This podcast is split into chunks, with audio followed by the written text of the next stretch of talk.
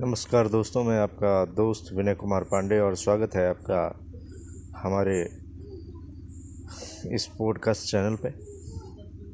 मैं आपको अपने बचपन से टीन एज के टाइम मुझे फ़र्स्ट टाइम कब लव हुआ और फिर हमारा ब्रेकअप कैसे हुआ, वो सब सुनाएँगे। तो प्लीज़ हमें सपोर्ट करें और हमारी अपनी कहानियों को सुने और मुझे आशा है और विश्वास भी आप लोगों को पसंद आएगा। तो चलिए तुरंत स्टार्ट करते हैं। अपनी ये एक छोटी सी कहानी। मैं कुछ, ये सन 2008 की बात है, जब मैं क्लास एट में पढ़ रहा था। तो उस समय मेरा कान थोड़ा ख़राब हो गया था, मुझे मेडिकल इशूज़ आ गए थे तो मैं उन दिनों मुंबई गया। तो मुंबई में हमारा ट्रीटमेंट हुआ और फाइनली मैं ठीक हुआ। फिर मैं वापस अपने घर आया। तो उन दिनों गर्मी की छुट्टियाँ चल रही थी तो यहाँ पे हमारे स्कूल में एक, आप कह सकते हैं कि एक एडिशनल क्लास चल रही थी। उस समय उन दिनों जवाहर कुछ ऐसा ही नाम था उस क्लास का तो वहाँ पे ये सिखाया जाता था कि कैसे अपडेट रहें और कैसे लड़कियों के बारे में बताया जाता था कि लड़कियों को किस चीज़ के लिए अपडेट उनके प्राइवेट चीज़ें थी। बहुत सारी चीज़ें हम लोगों के लिए भी थी तो हम लोग वहाँ वहाँ सीखते थे। एक दिन अचानक से मैं अपने स्कूल में दाखिल हुआ और वहाँ पर जाता हूँ तो देखता हूँ क्लास चल रही है और मैं भी अपने दोस्तों के साथ था। तो बड़ा मज़ा आया। जैसे ही मैं क्लास के अंदर एंटर हुआ तो मेरी निगाहें चल तो रही थी, लेकिन कहीं जाकर रुक सी गई। और एक लड़की भोली भाली से, बहुत ही खूबसूरत, बहुत ही शांत। तीसरे नंबर डेस्क पे बैठी हुई, अपनी सहेलियों के साथ उसकी उम्र कुछ यही बारह पंद्रह साल के आसपास रही होगी। तो मुझे समझ में नहीं आ रहा था मैं क्या क्या कर रहा हूँ कहाँ देख रहा हूँ क्या नहीं देख रहा हूँ। तब तक मुझे हमारे टीचर ने दो तीन द, मतलब डंडे जड़ दिए। तब मुझे होश आया कि मैं मतलब क्लास के अंदर खड़ा हूँ। और ये जो हरकत है, ये सही नहीं तो वहाँ से देख कर मैं फिर मतलब जिसे कहते हैं कि ऐसा लगता है जो एक पल होता है वो ज़िंदगी का कि हाँ यही मेरा सब कुछ है। सुंदर बहुत सारे लोग होते हैं, बहुत सारी लड़कियाँ भी हैं, लेकिन वो अलग की बात है।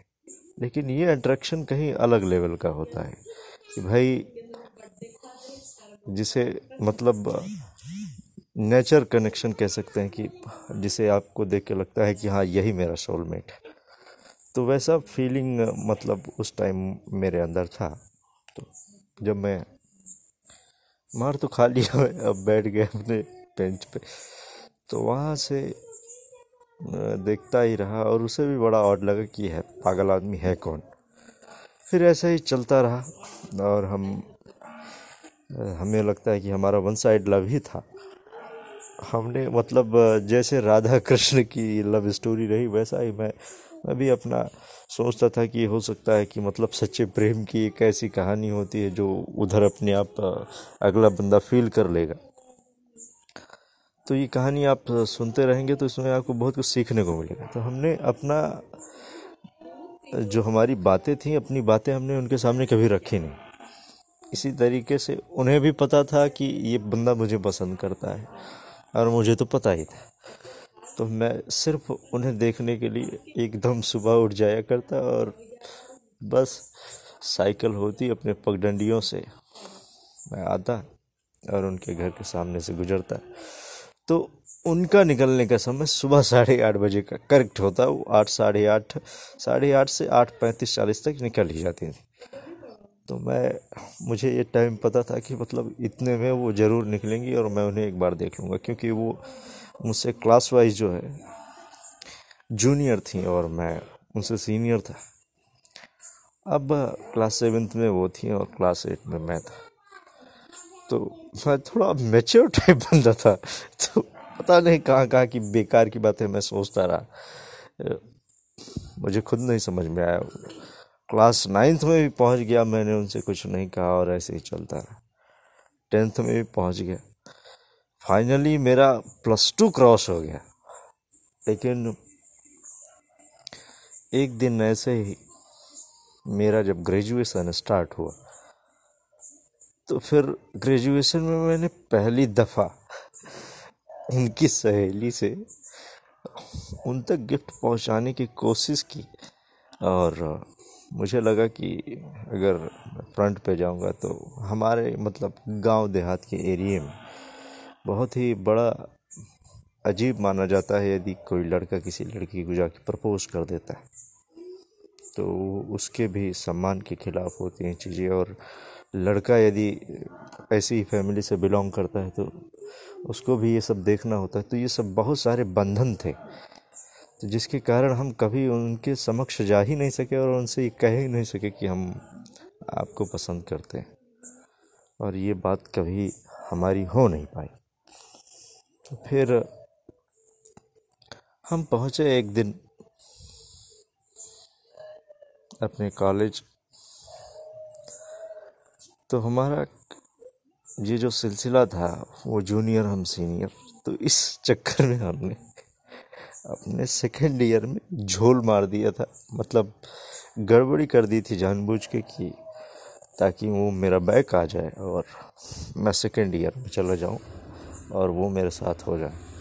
तो इसमें अच्छा कोइंसिडेंस ये था कि जो सब्जेक्ट मैंने सेलेक्ट किए थे, वही उन्होंने भी किए थे। तो लेकिन वो मुझसे जूनियर थी।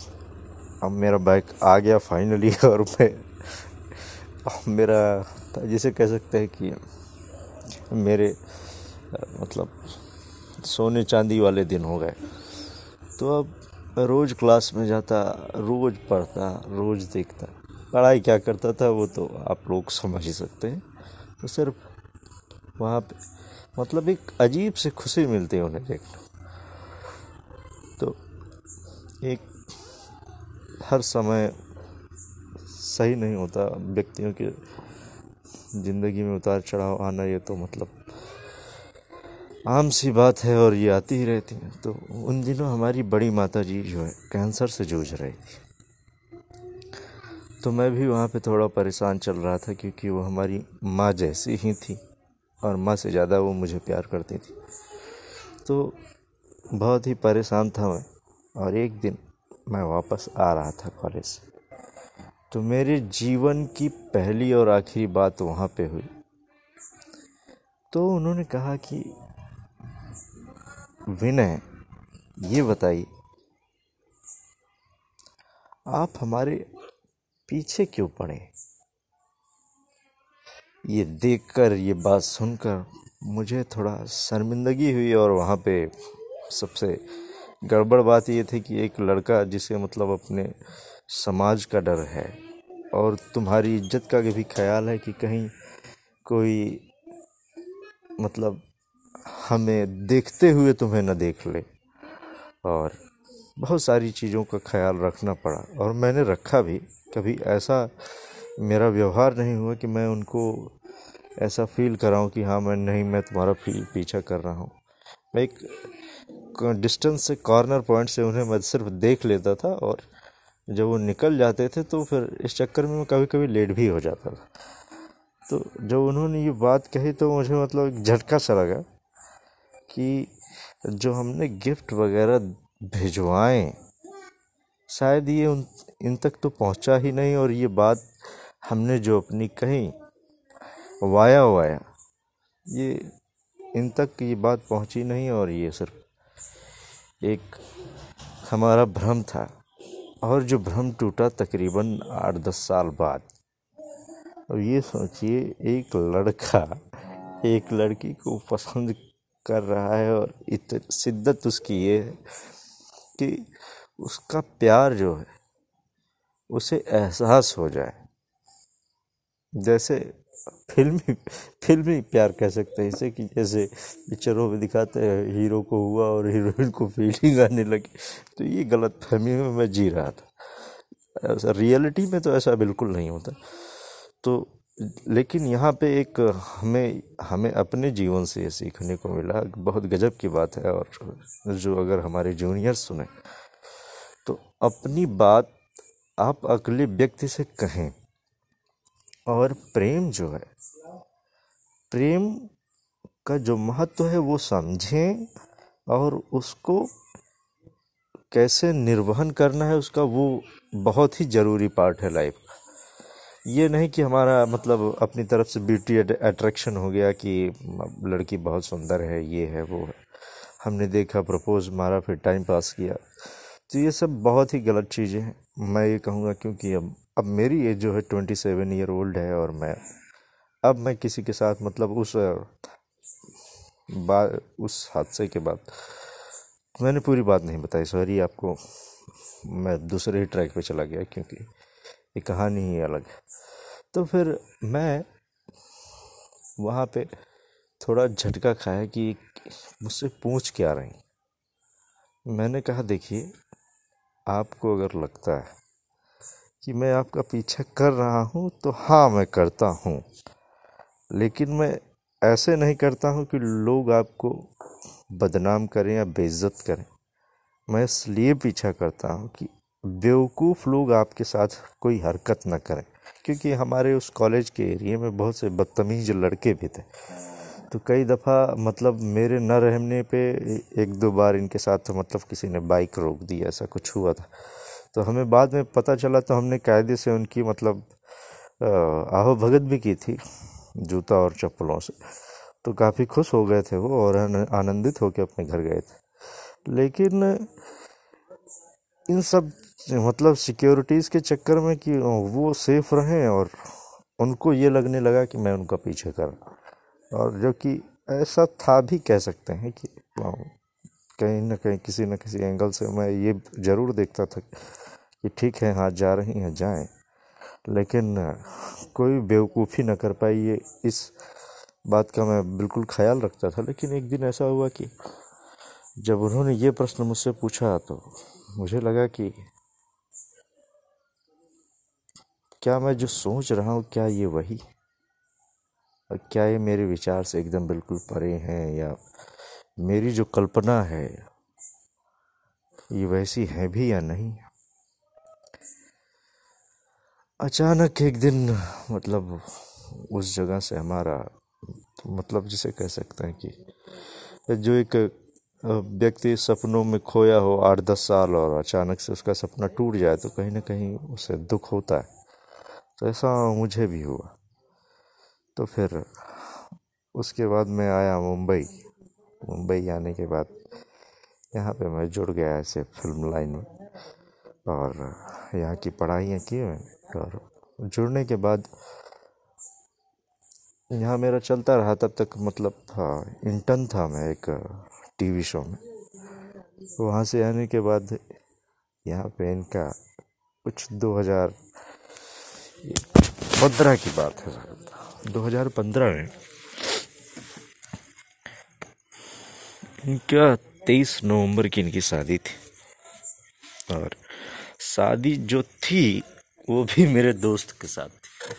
और वो दोस्त ये अच्छे से जानता था कि बिना इनको पसंद करते हैं, लेकिन खैर, लोगों की अपनी मानसिकताएँ हैं और लोगों की अपनी सोच हैं। और वहाँ पे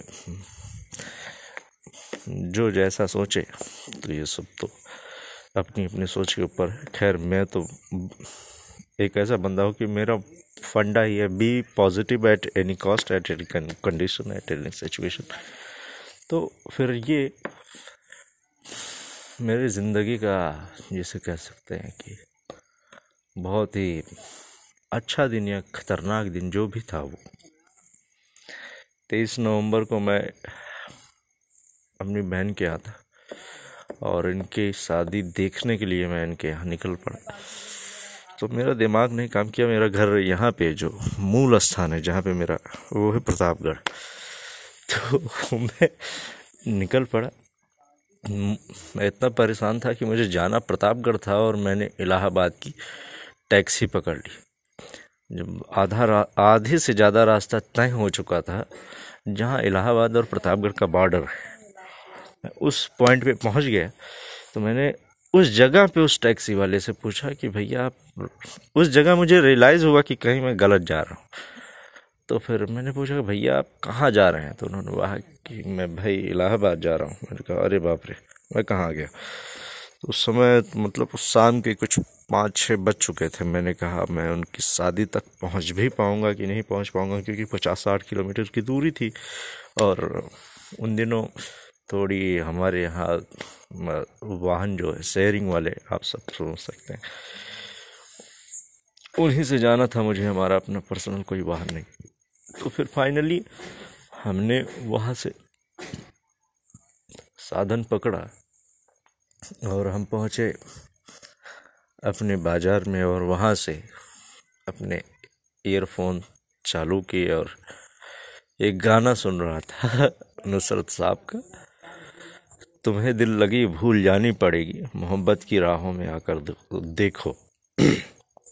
ये गाना सुनते मैं पैदल तकरीबन तीन किलोमीटर चला, फिर उनके घर के आसपास में पहुँच गया। तो मैं जब वहाँ पहुँचा तो देख रहा हूँ कि ये सारे शादी का जो भी प्रोसेस है, वो कंप्लीट है, चल रहा है, चल रहा है। हमने कहा, ठीक है, देखते हैं क्या होता है। तो जितना समय बीतता रहा, वो एक एक पल मेरे लिए इस प्रकार था कि मतलब जैसे एक बंदा हो और उसे फांसी लगने वाली हो। और फाइनली जब वो हैंग कर दिया जाए तो ऐसी कंडीशन मेरे साथ थी कि मैं क्या करूँ? ऐसा कोस, कौन सा हाथ कंडा अपनाऊं? ऐसे समय में अक्सर लोग बहक जाते हैं, समझ भी नहीं पाते और इतना बुरा बहक जाते हैं कि कोई भी कदम उठा लेते हैं। लेकिन मैं सिर्फ़ देखता रहा, अपने आप को कंट्रोल करता रहा। और मैं नहीं, उस दिन मेरी आत्मा रो रही थी। तो मैं ऐसे चलता रहा चलता रहा। अब वो, उनके यहाँ द्वार पूजा हुई लड़की को अब निकलना था। जयमाल का समय आया। तो जयमाल का समय आया भाई तो मैं भी दूर से खड़ा होके देख रहा था। तो वहाँ पे वो आ रही थी और उनकी सहेलियाँ भी। उनकी एक नज़र मुझ पर पड़ी, लेकिन पहली बात उन्होंने, जब नज़र पड़ी तो उन्होंने इग्नोर मारा। मैं ये भी समझ गया, फिर वो ऊपर गई। तो जब उनकी, जयमाल का टाइम आया वो रात का कुछ दस बजकर पैंतीस चालीस मिनट के आसपास का समय था और तो उन दिनों मैं एकदम उस रात में हैरान सा, परेशान सा खड़ा था कि मैं वही हूँ जिसने अपनी आठ साल की काल्पनिक दुनिया बनाई और वो दुनिया कैसे उजड़ रही है। मेरे चेहरे पे दर्द भरी मुस्कान थी और मेरे गाँव के लोग मुझसे पूछ रहे थे, और पांडे जी कैसे हैं? मैं सबसे कहता, बढ़िया हूँ, ठीक हो। और बस वही वेट कर रहा था कि अब अब जयमाल होगा, अब जयमाल होगा। फाइनली वो लोग एक दूसरे को वरमाला पहनाए, खड़ा रहा। मानो मेरे लिए अब इस दुनिया में कुछ बचा नहीं। एकदम निराश होकर मेरे घुटने मुड़ गए और मुझे चक्कर सा आया, मैं गिर पड़ा। तो मेरा दोस्त था मेरे साथ, उसने मुझे उठा लिया। फिर अपने पैरों पे खड़ा हुआ और देखता हूँ। तो दोबारा उनकी नज़र मेरे ऊपर पड़ी। शायद ये हो सकता है मेरा भ्रम हो। लेकिन उसके बाद वो जो उनकी कंडीशन थी, उनकी कंडीशन ये थी कि उनकी आँखों में आँसू थे। अब ये मैं नहीं समझ पा रहा हूँ कि उनका कुछ अपना मतलब उन्हें किसे, किसी अपने की याद आई कि उन्होंने हमारे बारे में सोचा। ये आज तक मैं सोचता ही रह गया। और आगे ज़िंदगी में क्या है, क्या नहीं है। वो तो ज़िंदगी है, चलती रहेगी। लेकिन वो सारी चीज़ें ऐसे चलती रहें चलती रहें चलती रहें और फाइनली वो किसी और के और हम तनहा अपनी ज़िंदगी का सफ़र तय करते रहे। तो ये रही मेरी ज़िंदगी की मतलब अभी तक की कहानी और आ, आशा करता हूँ कि आप सबको अच्छा लगेगा और आप सब ये ज़रूर बताइएगा कि इसमें आपको क्या अच्छा लगा और आप सबको इसमें मतलब क्या और मुझे करना चाहिए था कि जिससे मैं जान सकूँ कि ऐसे जीवन जो जीते हैं ऐसे विचारों के लोग जो हैं उनको इन सब ऐसी क्या क्या उसमें प्रॉब्लम्स थी कि जिन्हें हमें मतलब सॉल्व कर लेना चाहिए था उसी समय? तो मुझे बहुत ही अच्छा लगेगा और आशा करता हूँ कि आप सब ज़रूर इसे पसंद करेंगे। क्योंकि ये मेरा अपनी ज़िंदगी का पर्सनल एक्सपीरियंस मैं आपके साथ शेयर कर रहा हूँ, ये कोई काल्पनिक कथा नहीं। Thanks a lot good bye